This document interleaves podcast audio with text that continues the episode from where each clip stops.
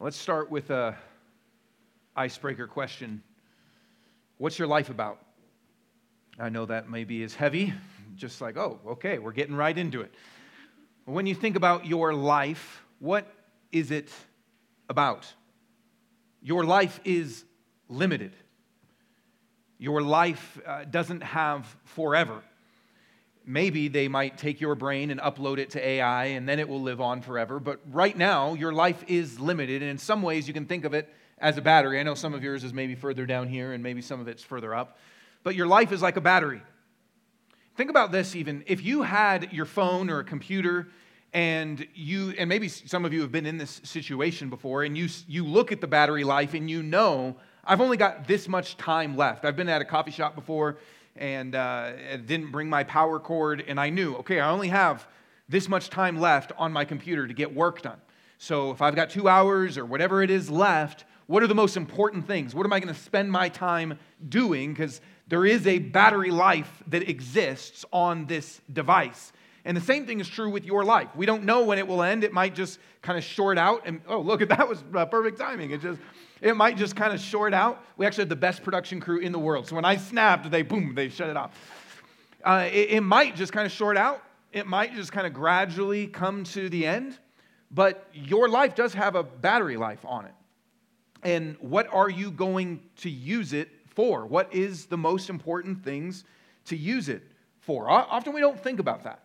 Often we are just living our life and going through our life, and we are busy, we are doing things, but we don't necessarily live with the understanding that each day it is getting a little more yellow, a little more red. It is losing life eventually. And a lot of times we aren't thinking in that way. And sometimes if we're pressed, if we're pressed to say, What is your life about? A lot of times we go to answers of, Well, you know, I want to be happy. I want my life to just be fulfilling. Maybe we might say something like, I want to make a difference, or I want to help the next generation, or we may th- think about kind of a, a bucket list, like uh, it's not necessarily what my life is about, but what do I want to use it for while it's running out? I want to sort of get these things done and see this place and travel here and do these kind of fun things, or we, we kind of think about that at times. But your life is being used. It is being used, and it does have a time span on it, however long that is. And as your life is being used, it is being used for something. It's being used for something. We've been talking about in the book of Ephesians this idea that we are all building. And you are building in your life towards something, whether intentional or unintentional, we are building in our life. We might know what that is, or we might not know what it is. It might just kind of be happening haphazardly, or we may be focused. It might be the right thing, it might be the wrong thing, but we are using our life for something. We are building towards something. And when we reflect upon our life, we want to use it well. Again, I, I, know that we don't often just kind of start our day with, what is my life about? But when we reflect, like if, if you're honest, when you reflect about your life, you want to use it well. You want your life to not be wasted. You want it to be focused. You want it to have kind of an aim or a target that you're going towards. You want it to have meaning. You want it to even kind of be organized in such a way that, all right, things are moving in a good direction. These are, this is being used and this is being used all towards this end. That is what we want when we're reflective about it, right? None of us comes in here today just feeling like, I don't really care about my life. I don't care where it goes. I don't care what it's for. Doesn't matter. When the battery runs out, the battery runs out, the end. We want it to be used for something when we are reflective. We want to know it matters. We want to know it has meaning. And, and here's also the truth God wants to give your life focus. God wants to give your life meaning. God wants to give your life purpose. That is what God wants for you. That's what He desires for you to be able to experience your life and your days, to be able to have focus, to give meaning to everything that you are doing. And the question we're going to ask today is how? How do we live a life that has a focus, a meaning, a purpose, an aim? How can we live in that way? And to do that, the book of Ephesians will help us, and there's five things that God gives to us, five things that God gives that will help us to experience a life where, where when the question is asked, What is your life about? it's very clear, and we know the answer. And so we're going to read this passage. It's actually, we actually read this last week also, but we're going to really focus in on just one part. And sorry that the screen kind of keeps cutting in and out. Uh, maybe it's a spiritual metaphor. I don't know. We'll, we'll just see. But let's just read this, and then we'll focus in really on this last part. Here's what it says For you are saved by grace through faith, and this is not from yourselves, it's God's gift, not from works, so that no one can boast. For we are his workmanship, created in Christ Jesus for good works, which God prepared ahead of time for us to do.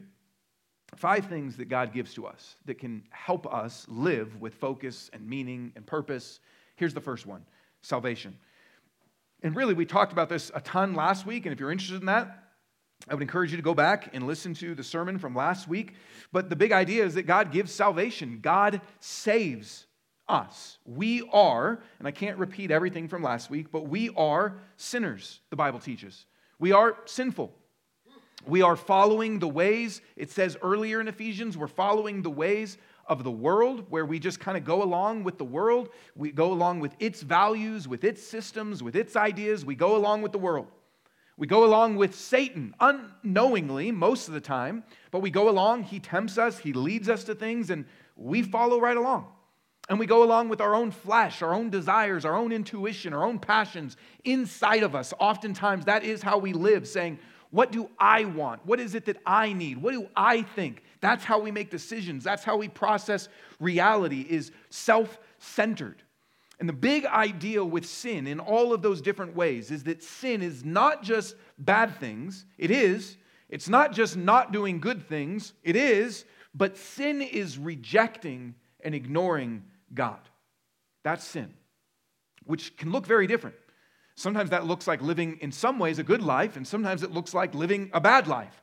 But sin is a fundamental posture that is living without reference to God.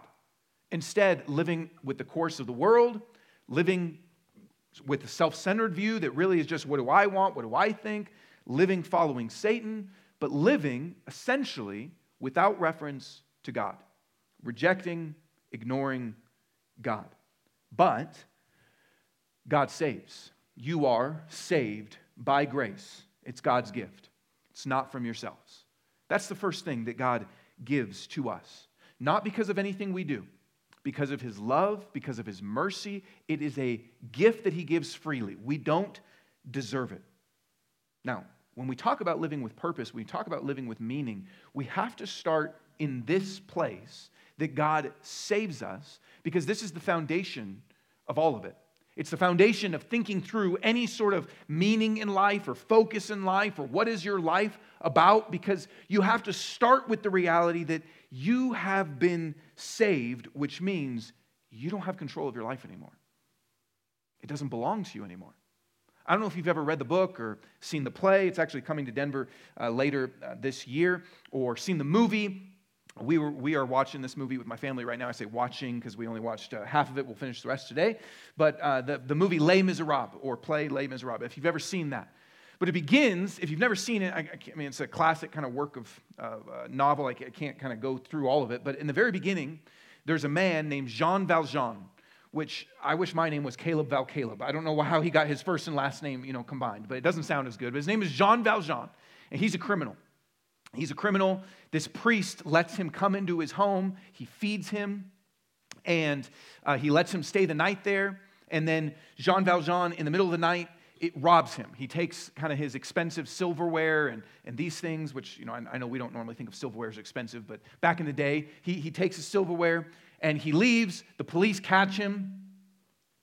They bring him back to the priest and they say, We caught this person. Now, obviously, if they've caught him, He's stolen. He just got out of prison for 20 years. They're going to put him back in prison for the rest of his life, right? And the priest says, No, I gave that to him. I gave those things to him. And in fact, Jean Valjean, you forgot the candlesticks. These are worth 3,000 francs each. And he, he, gives them, he gives him more. And they leave. And, the, and Jean Valjean says to him, why did, you, why did you do that?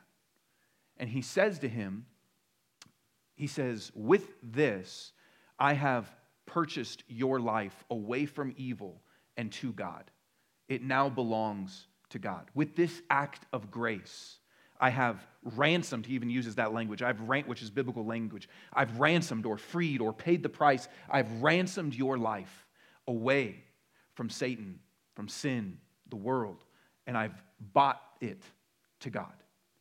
And in the book, especially, he articulates and feels, he says, My soul now belongs to God because of this act of grace that is done. And this is really what the Bible is giving to us as well. Because what it says is God has given you grace that you didn't deserve. He has bought your life away from this and to Him, which thus now we belong to Him. We belong to Him. Salvation means rescue from Satan's sin, the world, ourselves, living without reference to God, but it's salvation from, salvation to, that we now belong to Him. We lose control. Our life is His. So that's the starting place of what God gives to you that we need to understand that will give us actually a life of purpose and focus and ransomed away from these things to something else. The second thing is that He gives us creation, that God saves you. And when we're talking about creation here, we're talking about that God designs you. God made you, God designed you and who you are. Now, listen, I know from talking to many people throughout my life many of us, in some ways, don't like who we are. I don't mean totality, I don't mean every single thing, but there's parts of ourselves that we don't like. We might look at somebody else and go, I wish I was like that. I wish I had that. I wish I had that gifting. Sometimes it's more superficial. It's just, I wish I looked like that, or I wish I had those skills. But we can look and go, I wish I was more like that person. And I'm not talking about the positive ways that we should try to follow people's example, but we just go, man, I wish I had those gifts. Wish I had those experiences. I wish my life was more like that. And we can feel a jealousy, maybe a discontent, maybe comparison, and not really like or be satisfied or content with the person that we are. But Paul says this he says, We are his workmanship. We are, that word workmanship in the Greek is poema, which is where we get our word poem from. But it's not just that we are his poem, that, that word was used to just talk about a masterpiece, that we are his masterpiece. We are his workmanship, that God designed you, that you, I know this is hard to believe, that you are God's masterpiece. You are, think about, I don't, I don't know if you like art very much. Uh, but if you've ever seen any of the great works of art, had a chance to go to Italy a few years ago and saw many of the great works of art. Saw David's naked Michelangelo, you know, uh, Michelangelo's naked David statue. Like, oh wow, that's beautiful and naked, you know. And kids giggle, but it's like it's it's it, you can look at this naked thing because it's art, right? You see some of Da Vinci's work, you see some of Rembrandt's work, Picasso, these great, I mean, eh, just whatever. You think about these great works of art. You go, these are masterpieces. These are amazing. God's better than the best artist. God's better than the best sculptor. God's better than, maybe if you're not into the, that kind of art, God's better than the best author, the best director. God's better than all of these, all of these masterpiece works of art. God is better than those. He takes his time more. He's more intentional. He's more thoughtful. He's more creative. He's more skilled and he says, You are my workmanship. I made you with all of the skill, with all of the ability, with all of the creativity, with all of the wisdom, with all of the experience, with all of the carefulness that I have as an artist. I make you. You are my workmanship. Now that's amazing that God says, I made you and you are my masterpiece. Now, that's true in your birth. The, the Bible talks about God knitting us together in our mother's womb, that we are designed by Him from the very moment of conception, that God brings us together and makes us. That's beautiful. This is not actually talking about your initial designed by God, but it's talking about that as you become a Christian, as you are saved, you are created in Christ as his workmanship. You are created in him as his workmanship, which means that as you become a Christian, you get new thoughts, you get new gifting, you get new desires. You're not totally made from one person to another person. You still retain your personality, you still retain your, your body, you still are you. But as you become a Christian, you are created in Christ as a different kind of person. You think differently, you feel differently, you experience differently, you have different passions and will and desires, and you are created in Him as a masterpiece, not an accident. God was thoughtful. Eh, this language probably can't exactly use this language, but we could say God took his time with you. He was thoughtful in designing and creating you. He looks at you and says, Exactly. That's what I wanted. You're his masterpiece, which means at least this that we can be content with God designed me like this. If, if you're a Christian, that God, as He saved you, gave you the gifts, gave you the experiences of Him, and said, This is who I am making you to be. God designed you, He created you. And this is also true that He is still making you. You are created in Christ Jesus, but He is still making you. There's salvation, and then there is sanctification, which is God's ongoing work your gradual growth in holiness, in righteousness. He made you, He created you, but if you want to kind of switch the metaphor in some ways, you're not necessarily a completed work of art, but you are like the great cathedrals that took hundreds of years to build. You are like, uh, I, I, heard a story about it was uh, Michelangelo.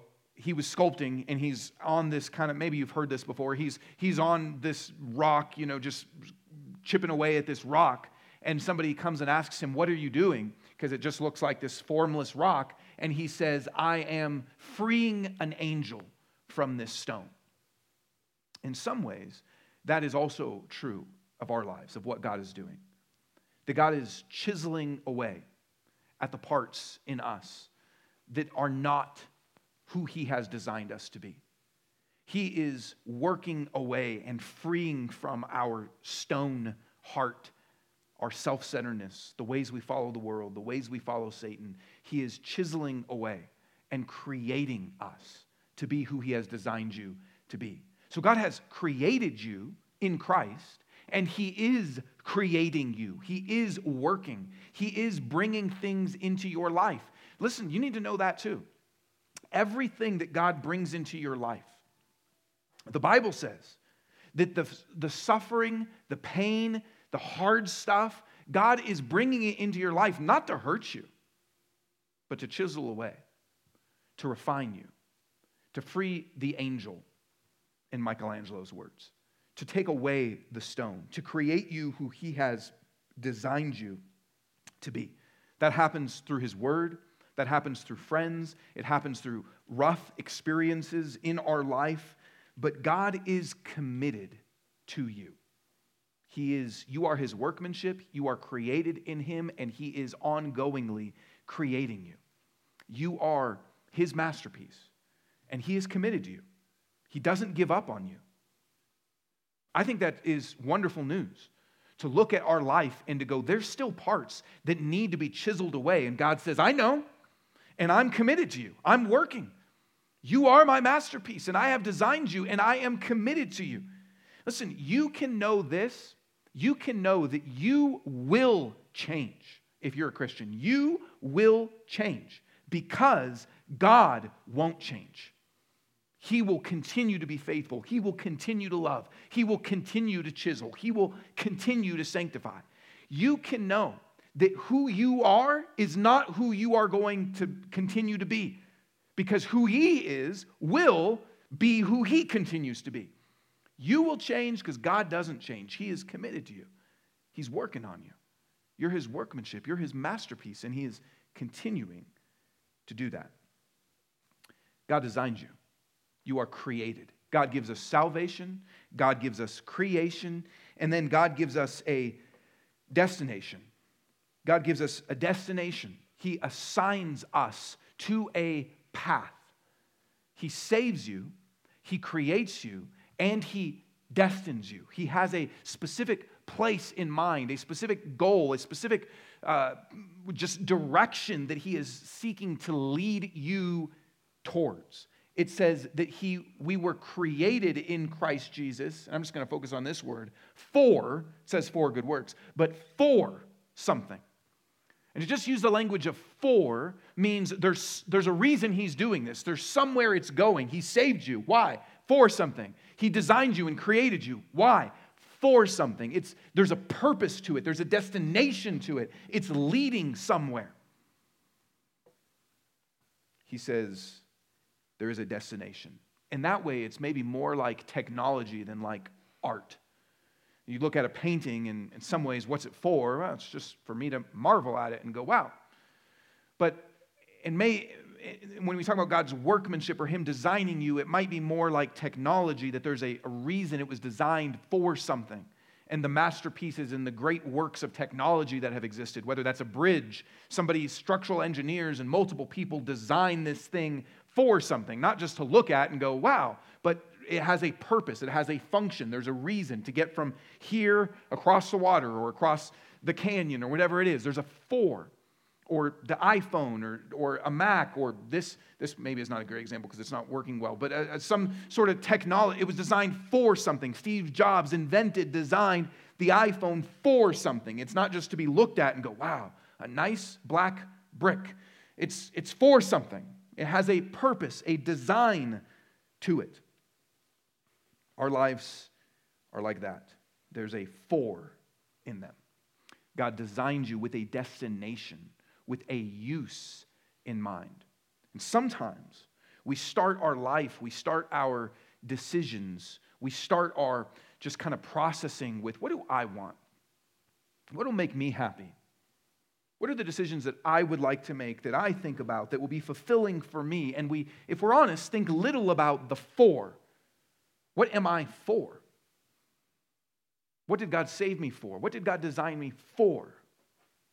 And we try to create our own meaning. We try to create our own purpose. We try to create our own framework for living in life instead of pressing into what was I made, saved, designed for. This says there is a destination, there is a for that God has. And listen, things don't thrive when they're not used the way they were meant to be used. Things don't thrive if you don't use them the way they were designed to be used. This is a PowerPoint clicker thing for this. That's what this is for.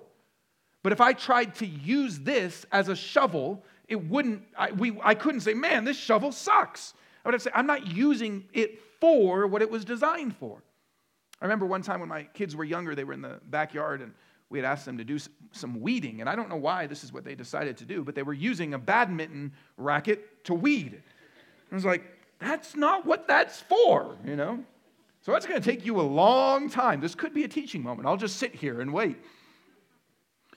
You aren't getting paid by the hour here, you know? A badminton racket isn't designed to do that. It's not what it is for. A badminton, if if it was alive, if the badminton, if this was a Disney movie and somehow the badminton racket was alive, it's Toy Story, it feels it is alive. It feels it's pushing into its purpose when it is swinging in the air and hitting birdies. That's when it says, This is what I was made for. That, not when it's shoveling in the dirt, in the weeds. We have a destination. A, God saved you for something, He designed you for something, and we will only thrive and experience our fullness when we are living with the for, not when we are trying to create the for ourselves. When we say, I'm my own, and I will decide my meaning, purpose, direction, we will miss out. When we say, I'm His, He designed me, He made me, I belong to Him. He has authority. That's when we actually experience a life of focus and meaning and purpose. Let me ask you are you living into consciously, are you trying to align your life with what you were created for? Or just trying to make it yourself? And he doesn't leave us clueless. He says that God designed us for something. And what is it? It is for good works. He saved you for good works. He created you for good works. There is a specific thing that it is for. You have a specific function, and He tells us what it is. You were saved for good works. You were designed, created for good works. He tells it to us right here. We are saved, you are saved, you are designed, you are created for good works. God's vision for your life and for this world isn't just that we believe the right things. It's not just that we feel the right things. We just get the facts right. We believe the Bible. We have a lot of knowledge. We don't do bad things. We sing songs on Sunday. We get upset about the culture. And that's kind of it. That's your Christian life. Do those things, the end. God has a purpose of actually things for us to do. He says, I created you, I saved you for good works. There is a purpose, He is a destination that He is leading us to. He has works for you to do. He wants who He has been to you to come through you, who He has been for you to come from you. That is what he says. There is a destination of good works that he has for you. And what is that? What, what are good works? I think sometimes that's another kind of Christian phrase that we can be like, what does that mean? Good works, helping old ladies across the street, serving in a soup kitchen, helping old ladies at a soup kitchen. Like, yes, all those things. That, that's all included in good works, but it's more than that. It really is just any act of love done in faith. It is the good things that God has put before us. It includes things in your marriage. It includes things with your children. It includes things in your church. It includes generosity and serving and helping people. And it includes your friendships. And it includes all sorts of things that we do in love with faith, meaning we are doing this for God, in connection to God, for other people. That's what good works are. So it's an encompassing term. It isn't this kind of tiny little subset of, of charities. It is an encompassing term when we actually love those around us. When we seek to serve, when we seek to give, when we seek to bless, when we seek to help, when we seek, it can be conversations, it can be actions, but when we step into, I want to bring good into this person, into this place, into this neighborhood, into my work, into my marriage, into my family. It's, I'm bringing good, I'm bringing love into this area. That is what good works are. It's a very broad thing. Sometimes, and maybe you feel this, sometimes we feel bored as Christians. We feel stuck as Christians. We feel kind of like, ah, I can't really make any more progress. Sometimes we even feel like, I don't feel like there's anything, I don't think this is true, but sometimes we feel like this. There's nothing more to learn. Kind of, I've been a Christian for a while. I kind of got it. No one really can teach me much anymore. We kind of feel stuck or we feel bored. I'll tell you this most often, that is because we're not actually living into what our destination is. All of the information is intended to do something with all of the growth all of the all of the knowledge that you have of god all of the bible study all of the everything is actually intended to lead you to action and we can, it's like you've been given a jersey we'll just use the broncos even though you know they're not great but we'll just use them because we're here in denver You've, the broncos jersey has been given to you it's on you you have it you've been brought on the team and then you're sitting on the bench just going man this is boring this is just kind of boring. What do I need? Oh, I know. I need to study about basketball more. And so you kind of study some basketball plays. Or sorry, I was I was switching to the Nuggets. Uh, so you're really off direction. You're like, man, I'm reading the wrong book completely. Some of us do that. You know, we go to all right. You're, you're, I need to study football more. Maybe I need to watch Rudy. I need to, I don't know. You're just, you're, and you're bored and you're stuck and you're feeling like, this isn't very exciting and this isn't really going anywhere and nothing's really happening and, And I, and I feel maybe I do need something else. Maybe football is the problem, and I do need to do basketball instead. We do the same thing in basketball. Maybe, maybe it's baseball. Maybe I need to, you know, just to do that more. But no, you know what the problem is? You need to get on the field and play. That's the problem. You've been brought on a team, you've been given a jersey, but you're designed with a destination to actually do good works. You've been saved, you've been created. Why? With a destination for good works. That's actually where joy comes in. That's where you feel alive. That's where you don't feel bored anymore. That's where also you feel the need to go, I need to read the Bible more. I need to pray more because now you're in the game. Now you're in the game and you feel like you don't know what to do and you need help and you need to call on God and you need to get community. And so often, the reason we're stuck, the reason we're bored, is because we're not actually doing what you were designed to do. There's a destination to do, to be engaged. That's where you will feel joy. That's where you'll actually grow more. That's where you'll actually feel more a part of something bigger than yourself when you push into the destination that God has for you. Do you feel bored?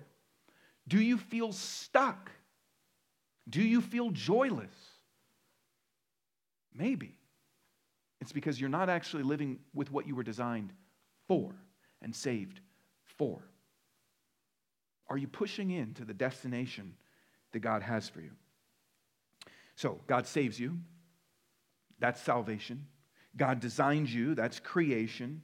God assigns you. That's a destination that you have. And then God also gives us preparation. With this, I would say that God is with you. See, because there are good works for us to do. That is what God designed us for, good works. They, there are good works for us to do, but at times we are afraid. At times, we are afraid. We might feel, this is too much for me. This is too big for me. This is, this is overwhelming.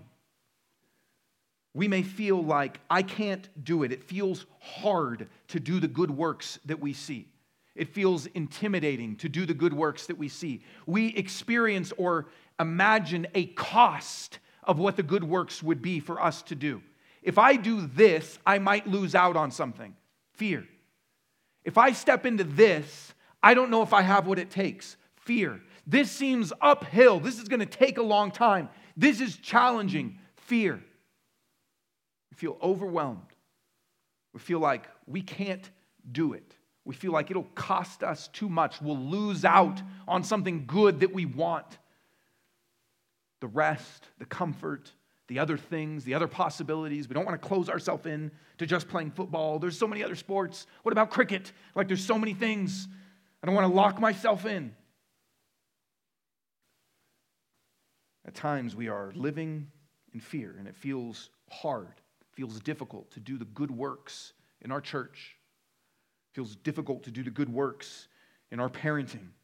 It feels difficult to do the good works in our marriage. It feels difficult to do the good works in our job and in our community with the people around us. It feels challenging.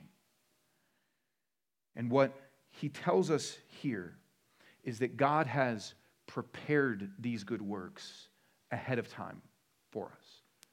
God has prepared them, He's gotten them ready. God gives salvation, creation, a destination, but He is also prepared. He gives preparation it's not just that you have to go out there and find good works, God has actually prepared them for us.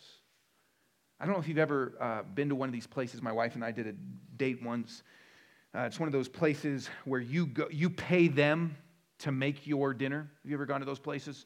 It's a racket. But you go to these places and it's like a kitchen, bunch of people go in, and you're paid to make your own food and they're just sitting in the corner laughing, like, ha ha ha, gotcha. But really, what happens is this you go up to your station, and everything has been prepared for you. The recipe is prepared for you. All the right things that you need are there for you. If you, I think when we went, we were making Mexican food of some kind. I think we were making a pozole, and now I'm getting hungry. We are making other things, and, uh, and so they give you the right amount of limes. They give you all the tools right there. They give you the peppers right there. They're, it's all set out for you, it's all prepared for you. You're not just walking in blind to an empty room and they say, make some food and give me $100 or whatever it is, right? They, it's all prepared for you. They've laid it out for you. You have work to do. You've got to chop. You've got to drop the things in the bowl of boiling water. You, you've got to do stuff, but it's all been prepared for you. It's all been laid out for you ahead of time. It was all gotten ready for you. There's work for you to do, but they prepared it for you. That's what this is. He says that God has gotten it all ready for you. There are good works for you to do, and you're not by yourself. God's already prepared it for you. There's good works for you to do, and God has already been working. He's already been working in you because He designed you for this, but He's also readied the situation for you. He's gotten it set for you to engage in, which means this you, the good works are there in your life, okay? They're there in your marriage, in your children, in your home, in your church. The good works are there. And most of the time, you see them. You see what needs to be done. You see what the needs are. You see what the possibilities are. You see what the potential of what could be done is. The good works are ready. You see them. You see what could be. And what happens? Well, sometimes we ignore it. Sometimes we go, ah, I don't have time for that. Sometimes we are scared. I don't know if I have what it takes. I don't know if I can do it. It might cost me too much. Sometimes we're just lazy. We don't want to do the work. It's called good works. And sometimes we don't want that. We just want good laziness. We just want to chill. Sometimes we're just frustrated by the things we see. I think that's a big one. So anytime that there's a good work, that means usually there's some absence of good in a situation, which usually means it's frustrating then. You see something in a person, you see something in a place, you see something around you that is a problem, and it's easy for us to just be frustrated by that. Why isn't this working? Why don't they do this? Why aren't they like this? Why do they say this? Why does this place not have this? Why does it? And we just experience frustration but God is actually giving you eyes to see those things because He wants you to be involved in the good work. But it's easier to just be upset, to be scared, to be lazy. That's actually oftentimes what our response is fear, frustration. Sometimes it's this too. We're just waiting for something better. We're, there's maybe good works around us that we see, but we're like, yeah, but I really do. Listen, man, I really want to do good works. I really want to do good works. But these ones, not these ones, something else. I bet there's something better. Maybe it's because we feel like these ones are too small, these are kind of insignificant. Like, eh, these don't really count. I'm waiting for the big stuff. Or I'm waiting for the stuff that more fits with me and kind of what I want. And yet, God has prepared these good works. He's put them in front of you. He's let you see them. He's put you exactly where you are. He's put them around you. He's put you in the spheres, in the relationships with the people, in the places, in the church, in the home, in the neighborhood. He's put you there and prepared it for you. There are other meals to be made, but He's put you in this kitchen. There are other soups to be had, but he wants pozole made. Mm. So good. Hominy, mm, man. If anyone makes pozole, next Sunday is not Donut Sunday, it's pozole Sunday. Amen. It's good work that God has prepared for somebody to do. I can feel it right now. This is a word for somebody.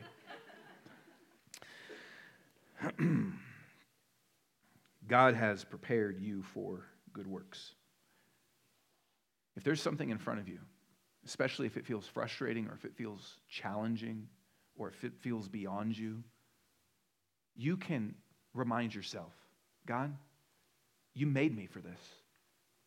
You saved me for this. You created me for this. You prepared this in your wisdom, in your design, in your timing, in your rule and sovereignty. You made me for this. You got this ready for me to step into. I, as a pastor, you know, and I'm not saying this in any sort of bragging way, but I'm involved in good works all the time. And I often have to lean back into this truth and say, okay, this does seem hard. This does seem challenging. This does seem big. This does seem like I don't know if I can do this. Or, and I, okay, but God, you prepared this for me. You designed me for this. That's true of every one of us, though. I'm just telling you that I, I use this truth on my heart to help with fear, to help with frustration, to help with passivity all the time. God prepared these things for you. He is present with you, and in His wisdom, He put these things in front of you. So God gives us salvation, creation, destination, preparation. This is why sermon prep takes so long. Got to come up with alliteration stuff, you know. I had the whole thing done like in an hour, and then it's like, all right, what are all the Asian words? And then, I'm just joking. And then uh, the next final one is expectation. Expectation. It says that he prepared these things for us to do. Or other translations say that we should walk in them. Same idea. I like both phrasings, but he prepared these things ahead of time for us to do, that we should walk in them meaning there is another Asian word, an obligation. There is an expectation that God has. He's not just saying, here's all these things out there if you kind of are interested. It is for us to do, that we should walk in them. It means it is commanded. It is something he says, do this. Our life should consciously, intentionally, proactively be about this. If we don't embrace that, oftentimes two different things happen. One is that we do look at good works as just kind of this nice, optional, extra thing. It's for really mature Christians, it's for people that are five years further down the road than I am, wherever you are.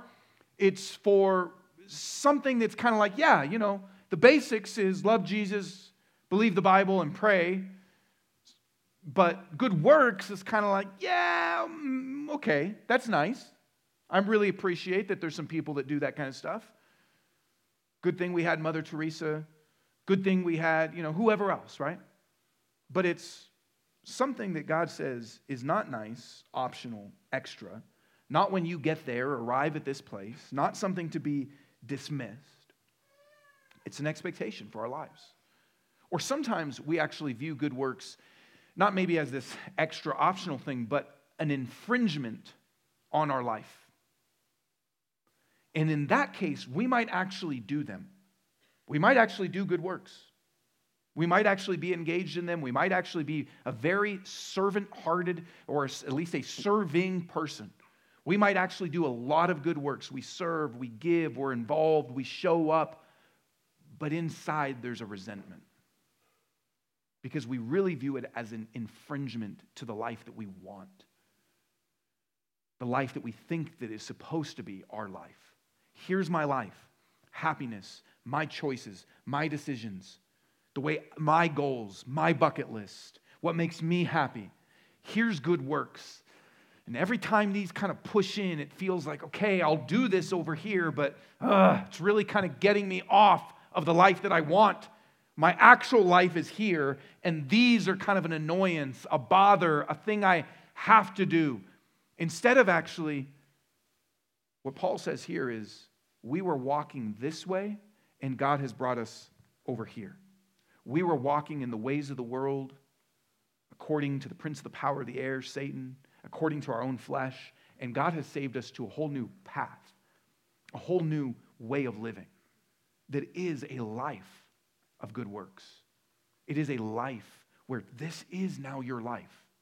I saved you to bring you on this direction. And so if we view it as an infringement, it'll always be hard. It'll always be feeling sacrificial. It'll be easy to be bitter, easier to be resentful, easy to give only as much as we can give and feel not guilty. Easy to just go, ah, frustrated by other people that aren't doing the things that we're doing.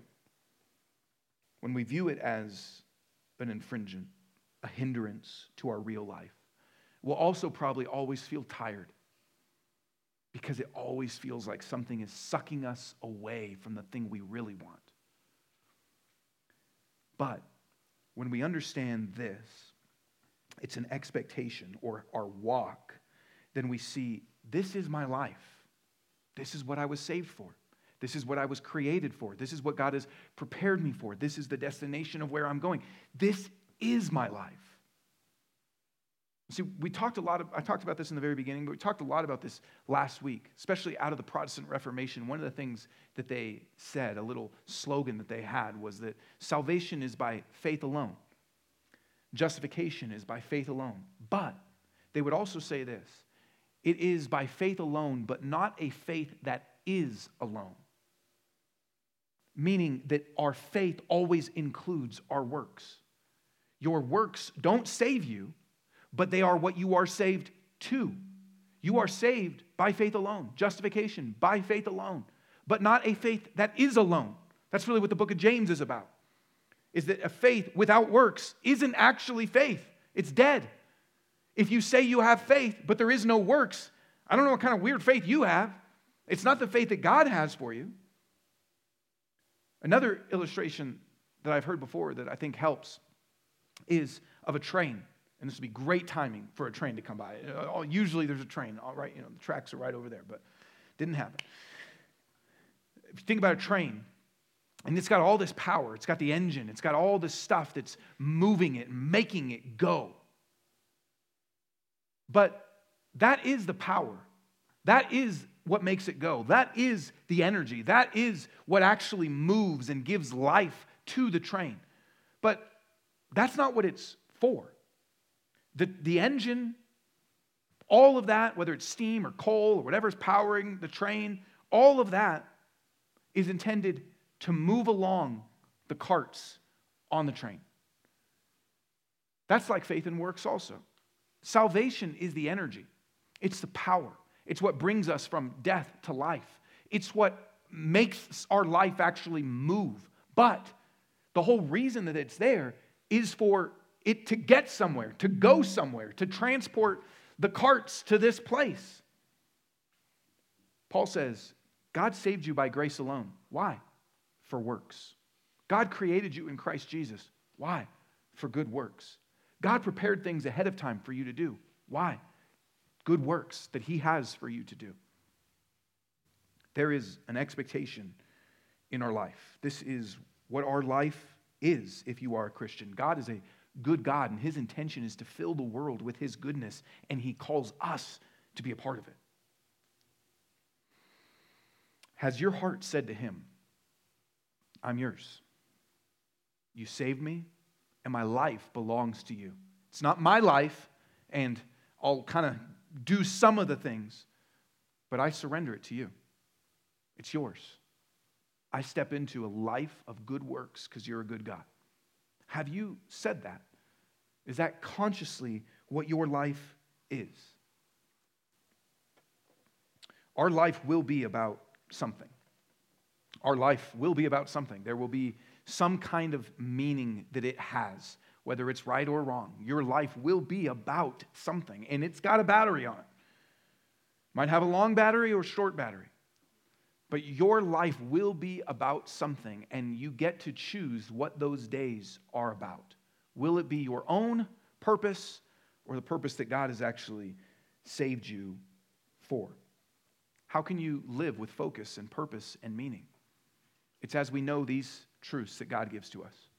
He gives us salvation, creation, destination, preparation, an expectation. He gives these things to our life. And when we push into those things, we experience a life of focus and purpose and meaning and joy we're going to take communion in just a moment. Communion is for Christians. It's when we remember that his body, Jesus' body, was broken for us, that his blood was shed for us. It, it goes back to the beginning. It is the salvation that we've been given, where we say, You bought my life. It was purchased with the ultimate price, your blood. I, I, didn't do anything to deserve this, but you took my sin on the cross. I should have died in my sin. You saved me because of your grace, because of you, and because I'm now bought my life belongs to you. I've been ransomed. I've been rescued. My life was paid for by the ultimate price, and now it belongs to you. I'm not my own anymore. So, what does this mean for you? Even as you take communion and you reflect and you pray, what does it mean for you? For some, it might mean to confess that you've been trying to kind of go your own life and ignoring the good works that God has for you. For some, it may be to ask God to help if there's apathy in yourself, where you just kind of don't care about the works that are to be done. Ask Him to give you a passion, a desire to step into what He has. For some, it is just to ask God to help you to trust that the things that He has prepared for you, you can step into them. You don't have to be afraid. He's prepared them for you. So there's various things that you could pray right now as you take communion and remember the salvation He's given you. Go through these truths and remind yourself what you need. If you've got your build books, a couple questions that you can put in there. What is keeping me from the good works that God has for me? Is it fear? Is it laziness? What is it? take some time right now and write it down, or later this week and write it down. And then a second question that you can ask is what are the good works that God's prepared for me right now? Not in the future, not five years. What are the good works that God's prepared for me right now? Take some time and write those things. So let's pray, and then we will respond in songs. Take communion when you are ready. I'll be in the back if anyone would like prayer for any of these things or other things in your life. God, I thank you that you are a good God that desires for there to be good done in this world, that you have saved us, you've created us, you're with us. We're not alone in the good works that you want to lead us into. Jesus, thank you for your salvation. Thank you that you give us something to actually be a part of. You give to us the deepest purpose, the deepest meaning, the deepest joy that we could ever have. Thank you that our life can have that. Thank you that our life has deep meaning when it's aligned with you. I pray that you would help these truths to settle deeper into our hearts, that we would remember that we belong to you in salvation, and that we would offer our lives to you in these good works. In your name, Jesus.